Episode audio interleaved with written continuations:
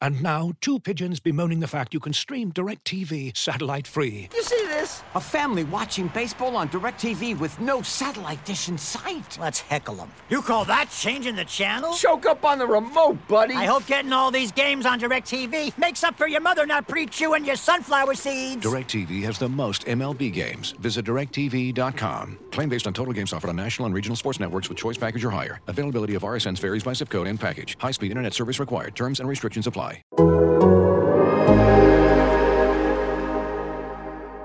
In today's episode of the Sixers Beat, Rich and I talked to Yaron Weitzman, a columnist for Fox Sports, who recently wrote an article titled James Harden Reckons with His Legacy. We talked to Yaron about Harden's playoff struggles in the past, about his relationship with Joel Embiid, and what he's looking to do to cement his NBA legacy. Enjoy the podcast.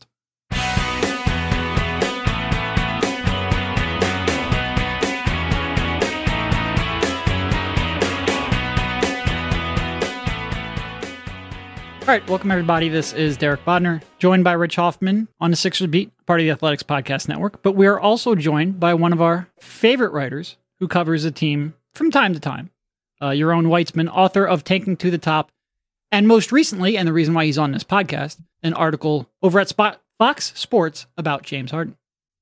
Hey, doing Yaron? I am good. Thank you for having me back on Sixers podcast. Yeah, no, it is. Uh, it is always good to catch up. It's not like we don't see you. We see you pretty often, um, especially with I drop uh, in, right? I with- drop with- in. especially with how controversial and and interesting. We'll call it interesting. That's a good way of phrasing it. This team can be. Yaron is down there at the Wells Fargo Center or at the practice facility quite a bit. Uh, but recently he had an exclusive with James Harden, which did not take place uh, in Philadelphia or in Camden. Where were you up in Toronto during this Toronto, interview? yeah, yeah. It's actually. Should I tell? I know I'm cutting you off. I think it's kind of funny. Should I say how how I got the interview? Because I think that's kind of funny Sure. in a way. The uh, I I just went up and asked him. Basically, it started. Um, it started. Uh, the Sixers were in New York for a preseason game in uh October. I don't know whenever that was in Brooklyn. So I went, and then him and Joel do like a, they stay there. I wait for after the shoot around, or it was shoot around. It was the it was the game they nobody played. It was like a Right. shoot around, a preseason game when no one played. So him and Joel shot for about an hour and a half after. So I waited, waited, waited. Watched him uh, tell Sam Cassell why Sam Cassell was wrong about what he was telling James to do on pick and roll stuff, which was funny. Um, that Those two can argue. story. Yep. Yeah, it was interesting hearing James tell, no, Sam, I should be going this way, not that way. Um, and then I just went up to James and told him, uh, yeah, I want to do a story. And like, he's like, yeah, let's do it. And I think Rob King, who's the PR guy, was, he was kind of stunned. Um, because it was weird. Yeah, it was weird. So James like, just talk to my guy over here. And we did it. And then I asked James and at the interview, which was, so that was in Toronto during an off day. They had played two games there early in the year. And uh, I believe the quote was, you seemed like a nice guy and you said you had some questions. So I figured I would give you my time. was the uh, Wow. was the reason. So something about my face uh, gave off nice nice guy. Uh, sure, That's- sure. We'll go with that. We'll go with that. Um, all right. So I guess that's sort of like where we can start. Like, what was just your overall? You know, I think when a lot of times we go into these interview requests, you sort of have an idea of what story you are looking to get or what story you think you can get. What was your biggest takeaway that maybe surprised you uh, from your sit down with Harden? Um, surprise me. That's a good question. So yeah, going in, and this is what I think I t- I don't remember what exactly, but I basically told him I want to talk to you about. I want to ask you all the questions that everyone says everyone talks to you about, but no one ever seems to really ask you directly, right? And give you a space to answer them. Um, so he answered them. I, I kind of knew, and I write this in a story. I knew he would do the thing where he says, "I don't really care what people think," and then explain why people are wrong. Right? I've heard. I, I when preparing, I heard him say that, and that's pretty common. I mean, we've heard lots of professional athletes do that, right? That's pretty common among guys like look, that. even like I'll, I'll say I don't care what you think on Twitter, and then I'll block your ass. I think everybody does that. Yeah. Right. Yes. well, that's and I said that to him in an interview. I was like, I don't know. I care what people think. I'm like, I, I, I you know, I had a story. James Harden story comes out. I'm as narcissistic as I'm refreshing Twitter and googling my name Harden and Google News. Like I'm doing all that. I'm not going to pretend I'm above that, right? Like I'm 100 percent doing that. Um. So yeah. So that um. So that wasn't surprising. I was surprised to hear him. Um. I was surprised how honest he was about the Nets. That was pretty funny, and that was at the end of the interview. I asked him, I said, you know, anything I should probably ask you this. And he just gave me kind of lit them on fire, basically, right? Um, so I was surprised about that. And I was surprised how um how much he admitted the uh, how difficult it was last year fitting in with Embiid and like coming to a team where I think he said everything was Joel, Joel, Joel. Like I thought he would be maybe a little more political on that. I'm glad he wasn't because I think it's more interesting and revealing. Um, definitely from our standpoint, but I think it's also beneficial for him and these guys to just be honest. Maybe that's the biggest surprise that he was pretty open and honest. Like I think he kind of gave a good window into um who he was. Like after the interview, my editors they do the thing where they ask any quotes that will go viral, you know, which is classic. I assume my editor's not going to listen to this, but that's fine. Um, and uh, I mean, I can make and, sure they uh, got an audio copy of it. I'll send I'll send him a link. And I was like, and I was like, no, I don't think so. But I think if you the whole story, like I think you get a I got a good picture of who James Harden is and how he thinks at this point in his career. And like I think that's what I think that's what happened, right? I think that's what kind of surprised me that he sort of did put a uh put the wall down a little bit. Well, also so much of the wall for him is like he doesn't always specifically say what is bothering him. I feel like like he he will mm-hmm. he will tell you he is feeling, you know, whatever the word is, depressed, down, whatever things aren't going right for him, whatever the right word is. But he he won't always specifically give you the uh, the answer. So in your talks, like I know you know the hamstring was the issue last year. There were some other things, obviously, from the Nets and you know the other the turmoil surrounding that situation. I, I, guess did he get into that at all? Like what what was bothering him last year? He did, yeah. So the um he did a little. I think I put this in right. He did say there was other stuff going on, but he didn't want to talk about it. And I tried like three times. Yeah. Um, and That's he wouldn't. And he wouldn't. Uh, yeah, and he wouldn't go in on it. And even the PR guy, like PR, Rob King, quite like. So not Rob King kind of said, yeah, yeah, James doesn't want like it's behind you, right? And James said, yeah, like it was clear. His wasn't biting. I did a thing. We've you guys have done this where you try multiple times and but what about this? But you're saying this or one detail, and he just didn't want to bite, which is again, um, that's his right. Like you know, I'm not somebody who thinks anyone's required to give me answers or talk to me about anything. Uh, I one thing I don't know if I put this in. I do think um, not being in Houston. I think we didn't put this in. I think that was hard for him as well. That my understanding is like his whole family had moved to Houston um, over the years, um, and that was his home. And leaving that you know, it's sort of a mix of all that. So the hamstring injury, which was really the first time, and going back, like I had forgotten how he just never missed games for yeah. like a stretch of six, seven yep. years. Like he literally played every. Like I'd forgotten that, right? It's kind of thing where where I take it for granted. Maybe is a better way to put it. Um, maybe looking back, they would be better off, right, in the playoffs if they had given him some days rest, days off here and there. So I think just the ham, like the first real injury, the Nets thing being a shit show, um, leaving Houston and just the mix of all that. And again, probably he wouldn't admit this, and he definitely still doesn't admit it, at least to me. Like we talked about how getting by people is still not a problem for him. He said he was taking mid range shots because you know there's no yes. roll man and the hmm. big men's there. It's interesting, right? Um, that's revealing in its own way, right? So I think dealing with like your basketball mortality as a superstar, that, that's my read on it. That just the whole mix there um, was what sort of created that situation. It is interesting reading that because it seems like at times he's acknowledging the fact that there is a shelf life on his career, a shelf life on him being a you know a great athlete. But yep. he didn't want to go quite as far as to recognize that he might be reaching that yet. Like he seems like he is he yep, is acknowledging yep. that there's only so much time of being the superstar that he was, and he wants to win within that time frame. But he did seem like he pushed back a little bit there on uh he's actually reached it.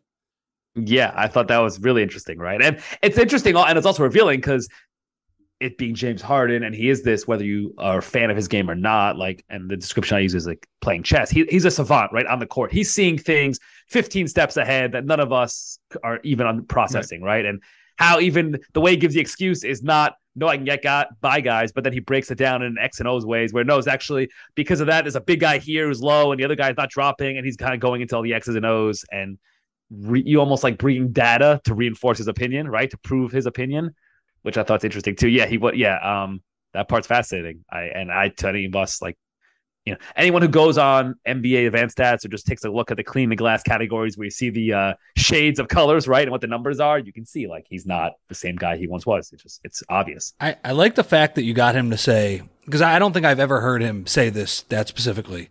Every game guys who I could normally get by or certain moves that I'd always hit, yep. it just wasn't happening. Now, that's clear for everybody to see, you know, that this is not 2017 Harden, but he did admit that actually. And, uh, I, I guess like, did you guys, you, you do get into some of it in the story, you know, with the, you know, the delay sets and Embiid and all of those things. What's the sense you got yeah. of, you know, how he understands like this is not his team It, it will not be his team moving forward. And really, I'm not sure any team can be like his team is like the number one guy and how he's, you know, trying to adjust to that type of life after, you know, being the heliocentric superstar for forever. Maybe the OG one, honestly.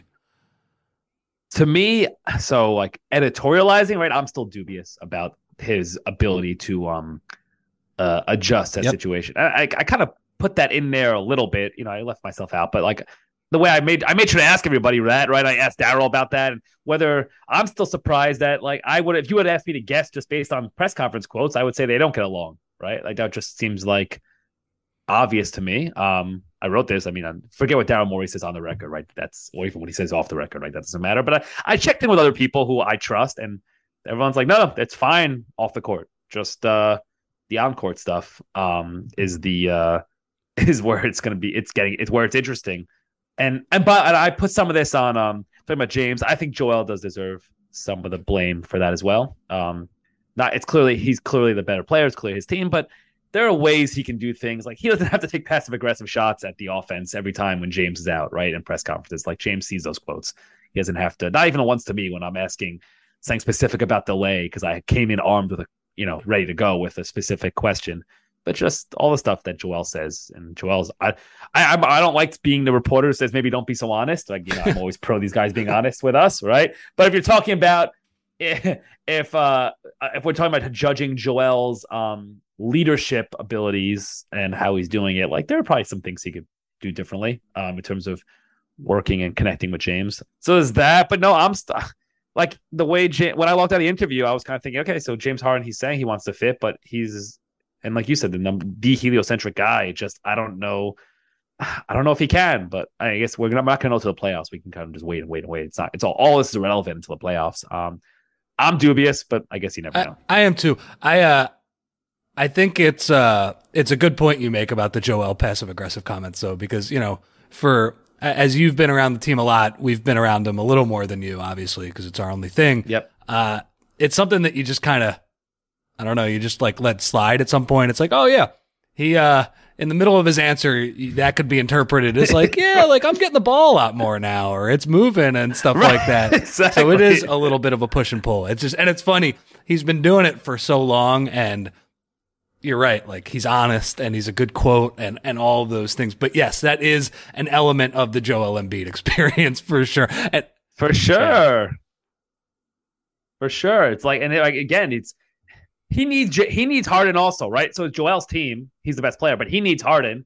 So it's not all on James Harden to adjust to Joel Embiid. I think it's more so, you know, we'll make it up, let's say 65 35 or whatever it is, right? But like we've seen what a team Joel Embiid's great, fantastic. He's not they're not winning anything if James Harden isn't a good number two, right? He needs James Harden to be the best player he can be. So some of that is on him to and that's not necessarily on court stuff, right? That's off court stuff, relationship building and communicating all the stuff that maybe Joel Embiid uh, doesn't necessarily love to do, right? That's not exactly his uh, favorite part about being an NBA player. it's no, and I think it's a.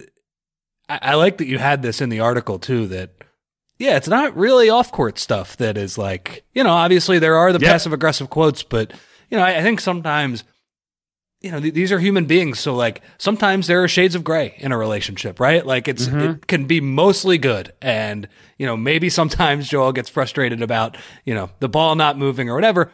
But they get along and he recognizes his talent, and that's not the sole issue. I feel like Yep. a lot of times in these NBA stories and a lot of times in the Sixer stories as well, it's black and white. They like each other, they don't like each other. If they don't like each other, that's the reason it's not working.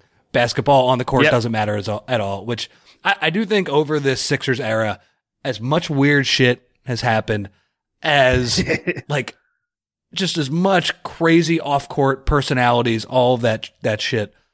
Some of it is just it's been like a weird basketball mix, and that's part of the reason it hasn't worked. And um, I think this one might be a better mix. We'll see what what Harden can do, but I, I think that's a point too. It's like you know sometimes they're just maybe not good enough. You know sometimes it just doesn't exactly fit on the court together. Yeah, like if uh, I mean S- Simmons and Embiid, if they fit better on the court together, the relationship is probably better, right? They, they could things Yeah, kind of feed right? into each other. I know they all have their specific personality quirks and stuff, but like they have moments where they got along fine, good enough to Yeah. win, right? Like it wasn't like they hit each other. Now some of the um, you know, history, the comments and maybe there's some um, revisionist history for both of them as well. from Ben, from Ben, for both of them, right? Yeah, in terms of like we they never talked about that wasn't true. You guys know this as well as I. Like they they got the other issues. They got along fine, but the court they just didn't mesh. The games didn't mesh, and then that creates problems. So So I guess a big part of of the article is about. It seems like James is is really cognizant of his legacy and the fact that he's never really won in the playoffs or gotten to a finals since leaving Oklahoma City all those years ago. I guess what was your overall takeaway of of you know, I think a lot of people question his desire to winning. He comments on that in here and his work ethic and his willingness to mesh. Like what I guess what do you think is driving him right now? Um, yeah, the championship thing for sure. I mean, I think like he said that, you know, that's the only thing he's missing, and he's right, right? He is right, and that's it's. I mean, other stuff matters, right? Is we're talking about nonsense and basketball and all that. But in terms of like, once you get past that, none of the things we actually talk about matter. Like him winning a championship matters, right? Does that make sense? Like the idea of his how he wants to be remembered and his basketball legacy. Like a championship is going to have a major impact if he wins the title within the next year or two. You're going to remember him in a really different way than if he doesn't. Um, and for anyone who devotes their entire life to something, and like, and I put there, like, you know, whether, whatever you think or not, like, whatever you think about him or not, or whatever, whether you're a fan of his or not, he changed the game. He's an all time, he's a distinctive player, singular player who is uh, one of the tw- 50 best ever to do something and like that billions of people do, right? It's just, it's an incredible feat. And if you're that person, then you want to be remembered positive way in a positive light. And I think he's aware of that. So there's that. And I also think, um, where he says, you know, he heard the noise, as he kind of admitted to after saying he didn't hear the noise, bet like he was done, he's over the hill and the hamstring. I think that was one of my big takeaways to show that like he still got more left. Um, and even the stuff about like the quitter part, right? When he talked about the Nets and you know, I everyone called me a quitter, but then KD wants to ask that. So am I still a quitter now, or who the who's a quitter now? Like I think the way he's labeled as a basketball player that matters to him, um, and that's sort of what where it goes. So yeah, I guess and you know, you could always ask the interesting, like the fascinating. Okay, so would you rather you play poorly and win a title, or be the number one guy and not? Right? Like, where would he come down on that? I, I don't know. I always assume the guys would rather everything go through them and not win than the other way, no matter who it is. That's not. I think a lot of either, people right? at that level will say, like, well, I can be the focal point and we can win. Like, I don't think they view it as yeah, right, oh, or. exactly. I've joked maybe like I've joked that Joel Embiid probably had the most fun he ever had last year, and half joked, you know, where everything was him. If they're winning, it's because of him. If they're losing, it's because they have no there's no team, and like it's a great situation. There's no stakes, and you're just having a blast and dominating and all that stuff. Um, so so yeah, um, but that's where I believe he's. Yeah, that's kind of where I believe he's at right now. Did you ever? I mean, you, you got into it a little bit. Uh, this is a little more, I guess, uh, off the court than the legacy talk. Uh, you, you get into how? And I thought this was a great detail in there that he had a, a basketball court built in his backyard. So, so Yeah. first off, like you said, like they they Well, put turf down. What what does that mean? Was he like playing on grass? Was it like Wimbledon basketball? No, so Like, not what, what was it? What it wasn't a it was it was a, uh gym like a uh, oh, a gym. Okay, sorry. I, like I a gym. Yeah, yeah, yeah. No, but that's all good. But I have uh they I, they sent me pictures. I can look. But yeah, they put down uh I'm gonna try to open these as Yeah. we're talking. But yeah, they uh they sent me they pictures. Of course, they're not loading. Oh, here we go. Yeah, like uh yeah, I can. Should I hold it up? I can hold it up to your Oh, screen. yeah. it's not good. It's it's not a Oh, good. no, that's uh, good. I see it. good Yeah. radio audio. But yeah, it's you know, it's kind of like imagine like a tent, right? A white tent with like a green turf and a bunch of athletic shit thrown in there, right? Basically. So I I think that uh, dichotomy might be the right, that might be the right word. I'm I'm not whatever, but the the idea of he has always been, at least to me, just watching him from a basketball standpoint, a tremendous like one on one worker. There's no way you get to the level of skill that he has without just completely working your ass off in the offseason. And I think the other element, which you've already talked about, like being a savant, being really smart as well. That's kind of those things go hand in hand. But as we also know with James Harden, yeah, you know, he likes to have a few beers at night and uh, you know, or you know, go to the go to the clubs, all, all of those things. Uh what uh what'd you hear from him and uh you know, he talked to his his manager and friend as well, kind of about that uh that balance because I, I I do like that you also asked him about the cake as well. Yeah, so, uh, that that line almost got cut about him throwing out the cake. I'm like, I know it has nothing to do with anything, but it's just a hilarious line. We got. There's your viral quote. I, I threw the cake out of the. It seemed like where it was supposed to go. Okay. It seems like it was everyone's everyone everyone's been in that situation in their own birthday or whatever. like this, your your answer is just like just Yeah, seems like no, the thing to and do at the time. His response in the moment that felt like the best place for it to go. All right. Uh, I mean, I've never been on a yacht with a birthday cake, so I guess I just can't relate. right. So I guess exactly a giant birthday cake, also not like a Carvel Crunchies one. You know? Um. So um, what were you asking? Oh, so yeah, the partying. Um. Yeah. Okay. So my I was told by a bunch of people, and this is throughout. You know, because it took a while, and I was reporting this that he was uh he was uh some of the off court uh activities were more in check. Um, I did get a kick that his return to the court in Houston seemed like he just wanted to hitch a ride to his former hometown to go hit the strip clubs with which rapper were they was he at what what, what there was pictures that night Uh, I forget which Um, one was it. Little baby, I forget. it was one yeah. of his friends though. This is that we just turned into the whitest podcast um No, we're already so there. the- we're already there. Don't worry about it. so uh which uh which rap artist accompanied James Harden to the uh the adult club but yeah so I I got a kick out of that and what Sorry. that, that what I found funny is because the story was almost done and we were trying to figure. I interviewed him before his injury, right? Um, then the injury happened, so kind of threw off the timing. We're trying to time it, the publishing when he's coming back, and I look at their schedule, and there's a game at Houston. I want to say it's a Monday, and then they don't have another Until game Friday. until a Friday. So I'm figuring there is no way he's returning for you. Like that is like I, there's no way. Like I know he's coming back. Like why would you push that extra game against a bad team, which I know they lost, but against a bad team when you also have like four days after? It just seemed like the obvious move, right? To just take the rest, the extra four or five days and not return. Then he returns, and then I see the the pictures of him partying, and I'm like, oh, I see what happened. Yeah, he was he just he wanted a ride to uh he wanted a ride to Houston to go have some fun. So I found I got that. I thought that was pretty funny. Um, as I'm putting together a story saying how he's working harder and giving up some of that stuff. Um, so uh, that notwithstanding, my understanding is that he did give up some of that, uh, some of those activities, and yeah, like the work was always the work was never a problem. Like he'd be, I think he's sort of thing where like out till I'm making up the times, but out till two a.m. But then in the gym at seven, right? But at a certain age, the almost the sleep matters almost more, and the recovery matters almost more than the work you're putting in the next morning. Um, is he fully there? I don't know. Um, he, he looks better, right? He looks better right now. I guess we'll see throughout the year. Um, and he looks better now, also. I think since ironically, I'm curious if you guys agree. I think he looks better since coming back than he did almost at the beginning of the season, um, which I find interesting too. He's playing very well. Uh, he, he and Joel are are both very interesting because it's clear you do not get to that skill level. Like I think at one point in your article, Harden comments like you don't get to be runner up MVP multiple times without Yeah. putting in the work, and that's true. And you could say the exact same thing for Joel right now. On the other hand, neither of them have uh, never really been in tip top physical shape. So it's like they're very Right, committed to working on the things that they care about committing to, which is a little bit, I think, frustrating for fans. But clearly, I mean, they definitely do work. Like that kind of skill level is not something you are born with. They- for sure. For They sure. are an interesting contrast just because James, now that we're talking about this, he really is the ultimate work hard, play hard uh, NBA Yeah, NBA player, right? Like he he definitely has both of those things. Where Joel is like, I- I'll tell you, the play hard is not a part of what he's doing. I'll tell you that. Yeah, no. No, I mean, what I, I think I wrote right. I, I think like because he went to the uh, party that his favorite at night activity is being home in sweatpants right on video games, right? Which is like it's true. It wasn't even a shot. No, that's what he does, thing. yeah. the- Yeah, I, That's I what remember when I first yeah. heard that. I'm like, nah, there's some PR behind Joel that's pushing that out there. And no, it actually really is true. He doesn't really go out that much.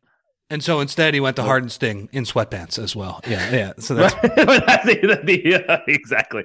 He does. uh Yeah, even in his post gig, it sounds dumb, but you know, you glean these little things here and there. And like when he, have you ever seen him not in sweats in a post game press conference? Like as he goes to the very podium, rare. right? Yep. It's always just yeah, it's unless always it's unless it's which- shorts. Yeah, uh, you know, it's not. Yeah. Right, exactly. Which again would indicate that he's not going somewhere. He after. was in shorts Again, the I mean, other day when it, sweats, it must have been like 25 degrees out there by the time the game was over. It was insane. It was insane. Yeah, it Um, doesn't make a lot of sense. But oh well. This episode is brought to you by Michelob Ultra, the official beer sponsor of the NBA. Want to get closer to the game than ever before? Michelob Ultra Courtside is giving fans the chance to win exclusive NBA prizes and experiences like official gear, courtside seats to an NBA game, and more. Head over to michelobultra.com slash courtside to learn more. Looking for an assist with your credit card but can't get a hold of anyone? Luckily, with 24 7 US based live customer service from Discover, everyone has the option to talk to a real person anytime, day or night. Yep, you heard that right. You can talk to a real human in customer service at any time. Sounds like a real game changer if you ask us. Make the right call and get the service you deserve with Discover. Limitations apply. See terms at discover.com/slash credit card. Victorinox, the makers of the original Swiss Army knife, have been a reliable companion for life's everyday challenges, mastering functionality, innovation, iconic design, and uncompromising quality with its products. The Victorinox Swiss Army knife provides you with all the things you don't think about until you need it tweezers, a screwdriver, and even a corkscrew. With the Victorinox Swiss Army knife, you can be prepared to master everyday life. You can find Victorinox Swiss Army knives at Dick's Sporting Goods. And now, two pigeons bemoaning the fact you can stream DirecTV satellite free. You see this? A family watching baseball on DirecTV with no satellite dish in sight. Let's heckle them. You call that changing the channel? Choke up on the remote, buddy. I hope getting all these games on DirecTV makes up for your mother not pre-chewing your sunflower seeds. DirecTV has the most MLB games. Visit DirecTV.com. Claim based on total games offered on national and regional sports networks with choice package or higher. Availability of RSNs varies by zip code and package. High-speed internet service required. Terms and restrictions apply. So I think one of the interesting things, first of all, I think it's just interesting why he agreed to this interview. Like I think you mentioned in your article, he hasn't Mhm. done one like two and a half, three years, something like that. Uh, not not a one on one like that. He's not like antagonistic towards the media, like maybe some of his former teammates, like Kyrie or Russ, like they're openly antagonistic towards members of the media. He's not aloof like maybe Ben Simmons. Like he's it's pretty easy to strike up a conversation with him, but getting him below the surface level is pretty tough because he doesn't want like what you mentioned in your piece. He doesn't want to be misconstrued. He doesn't want that soundbite. He doesn't want that sort of like debate centered Yep. around him, which is funny because there's always debate centered around him. But Exactly. I guess what I'm curious about, because he doesn't necessarily show this side to us or the media or or anyone on the outside, what's he like as or what's your take on what he's like sort of like as a leader? Now that he's in a veteran role, he's always sort of been the focus of a team. Moving into a new place, you mentioned him trying to make efforts to be a leader here in Philadelphia. I guess what's sort of like your take on that and what kind of examples do you have from that? Yeah. So I I give my take after. So two interesting stories. And again, when you're reporting these things and team was helping facilitate, so you're going to get team friendly views of things. But like you know, stories. I guess they can't be. I shouldn't say they can't be made up, right? Especially around Sixers land. But you know, you like to think I've lived on the internet for the last six years. You can definitely make up stories. Yes. What was the title? Who's the uh the the the congressman yesterday who made up his whole life? So yeah. you can do No. uh, Um, I'm from your neck of the woods, right? Yeah. Yeah, exactly. Um, but you like to think you have a radar for uh, when you're sitting down with somebody, or just the specifics of the details. So, like two stories that I put these in. This one I, I, I wrote fast, but Georges Niang told me a story about how last year, um, and I told this fast, but I can elaborate because it's interesting. So last year, after I didn't remember the game, you guys probably will because you're better on this stuff than I am and watch more of them. But there was a game against Denver, um, when Niang, where he um he missed a three and then got the offensive rebound and he should have kicked it out, but took a shot anyway because they were down three and screwed it up and basically not cost him the game, but ruined the uh ruin. It led to the loss. Um, and he was pretty down after, and he goes to a restaurant and he was asked the, manager or whatever, can I have the back room? And the manager was like, you know, actually James Harden's in the back room. He knows. Um, sorry, got a phone call. that I'm gonna get out of the way here. Um, so excuse me I kill a story. So anyway, so James Harden's in the back room. Um, I don't know. So so George calls up James Harden, says, "Hey man, I know uh I know you're there. You know, my friend's here. We okay? We get a table." And he told me wasn't that he was scared of him, but he kind of like this was early in their partnership and the idea that he thought Ja- and maybe James was pissed after the game. He thought James would be like almost ignore the call or like look at the call and be like, "You fucking kidding me? I don't want to see this guy now, right?" And instead, he told him, "No, come on back through. Come on through." And hung out with him. They talked a lot. Like so, I thought that was interesting. That was last year, and this year they told me a story about um. And again, I threw this in fast, but basically the uh, Sixers strength coach does a thing where like he organized, he offered a uh, a let's say a Sunday morning workout for all basketball ops employees, but not the players, like you know assistant coaches or like uh, PR people and front office people, just non athletes basically to do it right. Um, and Harden was the only player who showed up, and he went in all the drills. So I found those two things interesting. The uh, and both seemed almost out of character to me. The Georges Niang story, I didn't know Harden had that in him because again, I never covered him before, and I would also think from the outside he'd be sort of the uh, um I guess aloof use that word it's a good good word or standoffish or he's not somebody who seems to suffer mistakes. Maybe that's a better way to put it. He's not someone who seems to suffer teammates mistakes or have uh, tolerance right. for that.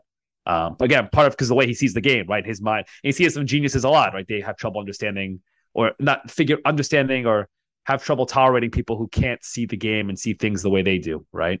Um that and again him working out the whole like he doesn't seem like somebody who would care to have the team's lower level employees uh have any sort of opinion of him, right? That would seem to be beneath him also from afar. So I found those things interesting. And so what what that translates to in terms of the locker room, it's so hard to tell. I don't know, right? It's so hard to tell. Um, I would think that stuff matters, and I think it would make a difference. But it probably also depends who you are. So if you're Georges Niang or PJ Tucker, and your game is also perfectly tailored to play alongside Harden, where you're just going to get open threes and stuff, that's probably great you're Tyrese Maxey, and I, I, think they get along great, him and Tyrese Maxey. I'm not saying otherwise, but like it's probably a little harder to tolerate Harden there, right, or deal with that. So I always it kind of goes what you were saying before, Rich, in terms of his um how the basketball stuff often uh leaks or triggers or kind of facilitates what the the the rest of the uh interactions and, the dynamic there. Yeah, and, and there are definitely guys on the team who, I mean, PJ Tucker is like. he's he's yeah fairly useless offensively if uh if he if yeah. Harden is not there. If Harden is there, he knows He's how to get in the ball. useless. Yes, exactly. Uh, well, well, and how much money though? Like has Harden yeah. made him right? Hard, like if you think about, like Harden's made him like fifty. I don't know if you tally it up, like the Houston contracts in Miami, all of it since like uh, how much money has James Harden made PJ Tucker? Right? You know, you know though, Harden like he really appreciates playing with Tucker because at the end of the game last night, the, the the Raptors game, where Harden, by the way, Harden was bad for the the overtime of that game. It was like he kept getting Anunoby on a switch and then attacking it. It's like, dude, what are you doing? Yeah. Like, like go get VanVleet yeah. if you're going to do this, like or whatever. Okay, so it was probably his worst game since coming back. Whatever. It's whoa, whoa, look, whoa, that, whoa, whoa. Second worst game that Houston debacle. He wasn't even back for that. He was back. I mean, he was, you know, he was, he was quote unquote yeah. back for that. You're right. The Houston debacle was worse than that. But he, he he wasn't very good. That said, on the Tobias Harris's two winning threes, one of them or one of them got taken off. The other one was a hardened pass, yep. and Tucker set a flare screen for him. And I noticed, like after it was over, you know, everybody's congratulating Harris, but Harden goes over and taps Tucker on the head, like "Thank you," like that was good. Uh, so that's yeah, clear that he they, seems to be someone who sort of like notices the little things and tries to point that out. Maybe not publicly, but uh, behind the, the scene, yeah. And and I, I agree with you. Like I think Maxey likes him, even though they're they're different, right? Like Maxey is very bubbly and you know always happy, and Harden mm-hmm. I, I, think is a little more of a joker. I think Harden's like a little more like us. I think Maxey's almost the uh, the different person in that. Are you uh, saying just, I don't have a bubbly mm-hmm. personality? what are you trying to say, say here, Rich? As you say with the scowl on your face right now. uh, yeah. So yeah, he's he's like uh, he's a contradiction, which kind of it does make him. You know, when you step back, and it's probably why you were the the right person to write this. Your own like you know, I'm watching him, you know, try and run an offense every game and like focused on that. Like he's just a it's a very interesting character at this point of his NBA career. Like he, I completely agree. I completely agree. He's it's fascinating. Like in terms of the NBA conversation, again, like like I said, none of this actually matters. But once you get past that and like what actually like James Harden's fascinating yeah. and like where he is at this point in his career and who he is and what he represents and all of it. An all time career, all timer. Yeah, yep. absolutely he is sort of one that where I look at him, uh, if I was sort of advising him, if I was his manager, you would probably say, like, look, you should probably do more media. Like, I think he is so reserved and doesn't want to open up at all. And I think when he speaks, you can tell there's a thoughtfulness that maybe his body language or his facial expressions, which you can't really see because he's got the beard for his whole career, don't really show. Um, and I think he, you know, by sort of, again, not necessarily treating the media as an enemy because I don't think he necessarily comes off that way, but of being mm-hmm. concerned mm-hmm. about anything that's put out there because of the way it can be talked about, even if it's not the way it's initially reported, but just the way other people can take it and run with it. I think by being scared of that, he has almost hurt, not hurt his reputation, but maybe created a sort of bit of a uh, standoffishness, aloofness, um, lack of caring that I'm not sure is necessarily there. I think he's he's almost made I mean, his it, reputation it's, worse it's interesting because it's a media conversation, but like when these guys talk about the media, I assume they're basically t- like they're not they're not read. I basically assume and think they're talking about first right. take, right? And it sounds very specific, but that's what they're ta- that's what they watch, that's what they that's see. what blows like, up. That's the yep. most. And to to your Correct. point, That's does it does it blow up? Like there's like fifty thousand people who watches that watch those shows, but I feel like I feel Yeah, like three hundred of them are the NBA it. players. That's what I'm saying. Like that's it. When they talk about the media, they're talking about Stephen A. Smith and First Take. Like, they're not like they're not going on like ESPN.com even. Forget it. Uh, what websites we write for, right? I'm being serious. Like they're, it's trying to say you're James right. Harden doesn't right. subscribe to the Daily Six. No, you're right. You're right. exactly. They're like they're they're watching for like when they say the media, they're watching First Take, and maybe they're checking their mentions, you know, here or there, um, or in a Bleacher Report. Uh, I mean, like a Bleacher Report, uh, the Yeah. alerts, right? Like that's that's like that's probably it. So, a- and if you're focusing through that lens, then yeah, I agree with you, Doug. Like you're gonna come into these issues where. Um, I mean, I saw it like Bleacher Report sent out an alert from my story. What was it? James, I think it was like James Harden blames teammates for losses, and it, it had the quote as um, it had the quote. Which one? What's what? Like I had it's a quote in the story. What more? What more can I do or something? I do everything. What more can I do? And like it just cut out and just were like, what Yeah. more can I do? I can't do everything. You know how the game is played. And I'm sure guys- you know. You know. Yeah, no, exactly. no, I I, mean it. not to And- be all and- Windhorst, but like aggregators definitely make our lives more difficult because a lot of times what gets people pissed off is not the initial article; it's how it's then covered outside of that.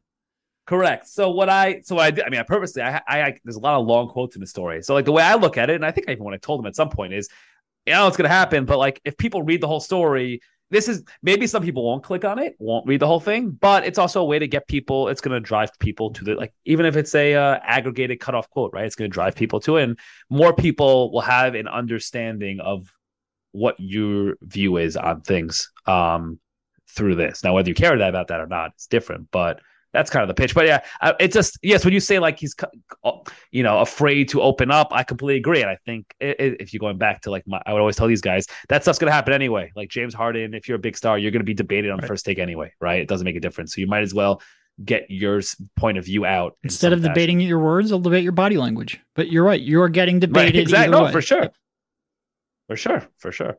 You know, it's funny. This is a, a random one Yaron, but I, I remember we were, I think it was that Toronto playoff series in 2019 when me and you were standing on the court before the game, and I think you had just written an article about Marc Gasol. And Yes. and he goes to you, and Marc Gasol is a different character than James Harden. But he goes, hey, he goes, hey man, I heard the story was pretty good. And you go, you go to him, oh, did you read it? He goes, nah. no, exactly. That's a exactly. No, it's the funniest thing. It's the funniest thing. Now this one, I you'll laugh at this. I I asked. I haven't been to uh, around the Sixers. The story came. I haven't been around the Sixers since. I haven't seen James. Um, so I asked PR. You know, did he read it? Just curious. And I was told they said um, no, but we told him it was good. Um, so I joked that like I joked. I joked, but with him, I joked he's gonna say he didn't read it, but then like look over his shoulder and be like, "Okay, close clear," and then and then open it up, right? And then That's the other thing. Like we'll joke, like, "Hey, I don't think James Harden subscribing to the Daily Six or reading Fox Sports or even the Athletic." But there is somebody from the team that is reading everything that we write and letting them know if there's anything that they need to know about for sure. For sure. Correct, correct, correct. Yep, it's so interesting. Yeah, that's funny, Rich. You remember that? Yeah, that was that's exactly true. it's so funny. We are also we are, what are we doing? Such futile jobs. We talk about a game, man. It's it's not that not that deep. I guess the only other real question I had, there's a lot of talk about where he was talking about, you know, the sort of late season playoff struggles he has had. And you've got a lot of people from the Houston days, not a lot of people, there are comments, uh, anonymous comments from the Houston days of them saying, look, he's not, he wasn't really choking, he was out of gas. And then you've got Mhm. him, um, you know, basically saying at one point, um, I'm paraphrasing because I don't have it in front of me, even though I'm looking for it and, and struggling here. Um, but him him saying that, look, yeah, I had some good games, I had some bad games, but quite frankly, we didn't have enough talent to win there. I guess what do you what do you sort of take as his approach to this year of trying to change sort of like that narrative? Do you, do, do you and this is me asking you to editorialize a little bit. Do you think there's a risk of him maybe trying to do a little too much because he wants to disprove that narrative? Um. By the way, you saying you having trouble finding something on the Fox Sports website? I'm shocked. It's, no, clean- I have your article up. I was more scrolling through trying to find the exact quote, but for whatever reason, I couldn't find it at that moment. Uh, um, Now you're really hoping your so I would listening to this. they know, by the way. Um, that's more of a program. I don't, you know, no. We yeah, your, engineers. your, your editor is not a UI engineer for sure. for sure. Uh, um, okay, so I I would say I think that's a concern, but not because not. And again, this is I'll, I mean, I'll do the thing, the Windhorst, but this is me editor- editorializing. Um, I would say that's a concern, but not because he wants to prove people wrong. I think it goes back to the idea of him being convinced that's the best way to play, right? That's more that's the distinction I would make. Um, and that that's always been the thing with his whole style of basketball. It's and it's why it's hard to argue because like on a possession by possession basis, he's always been right. Yeah, the smartest move is a James Harden pick at the top. Let him play chess and either get a switch or manipulate, pick and roll, do all that stuff, right? And that's the if you go on each possession and I, if you isolate each possession and you're looking for the doing just the math of it, and this is why him and Morey probably you know Yeah. have been uh, linked. And why like if doing the math on each possession, that is the best move, right? With there's no there's no arguing. But basketball is not a game, and I'm not like an anti-analytics guy, but basketball is not like a single possession game. It's a full game and ebbs and flows and over season and things like that. And I think that's the part that sometimes is was missed. And when people talk about the heliocentric stuff and things like that. Um, and so yeah, that would be my concern that in the playoffs, it's like, no, what do you mean? I'm gonna have I, I want to get a switch and I'm gonna ISO because I have, I don't know, switched onto me. Precious Achiuwa, I'm making this up, right? Like, or maybe not Toronto, they're not getting anywhere near the playoffs these days, but whoever it is, right? Like, um, and that's the best move. And they're gonna pound the ball into the court. Um, and the step back three, my math is this, right? That's better than this.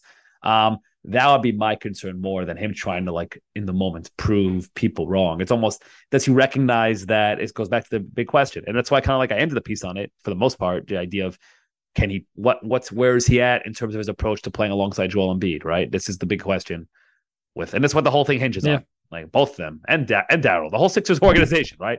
The fate of the world. Um, it all hinges on that basically, and who can he recognize?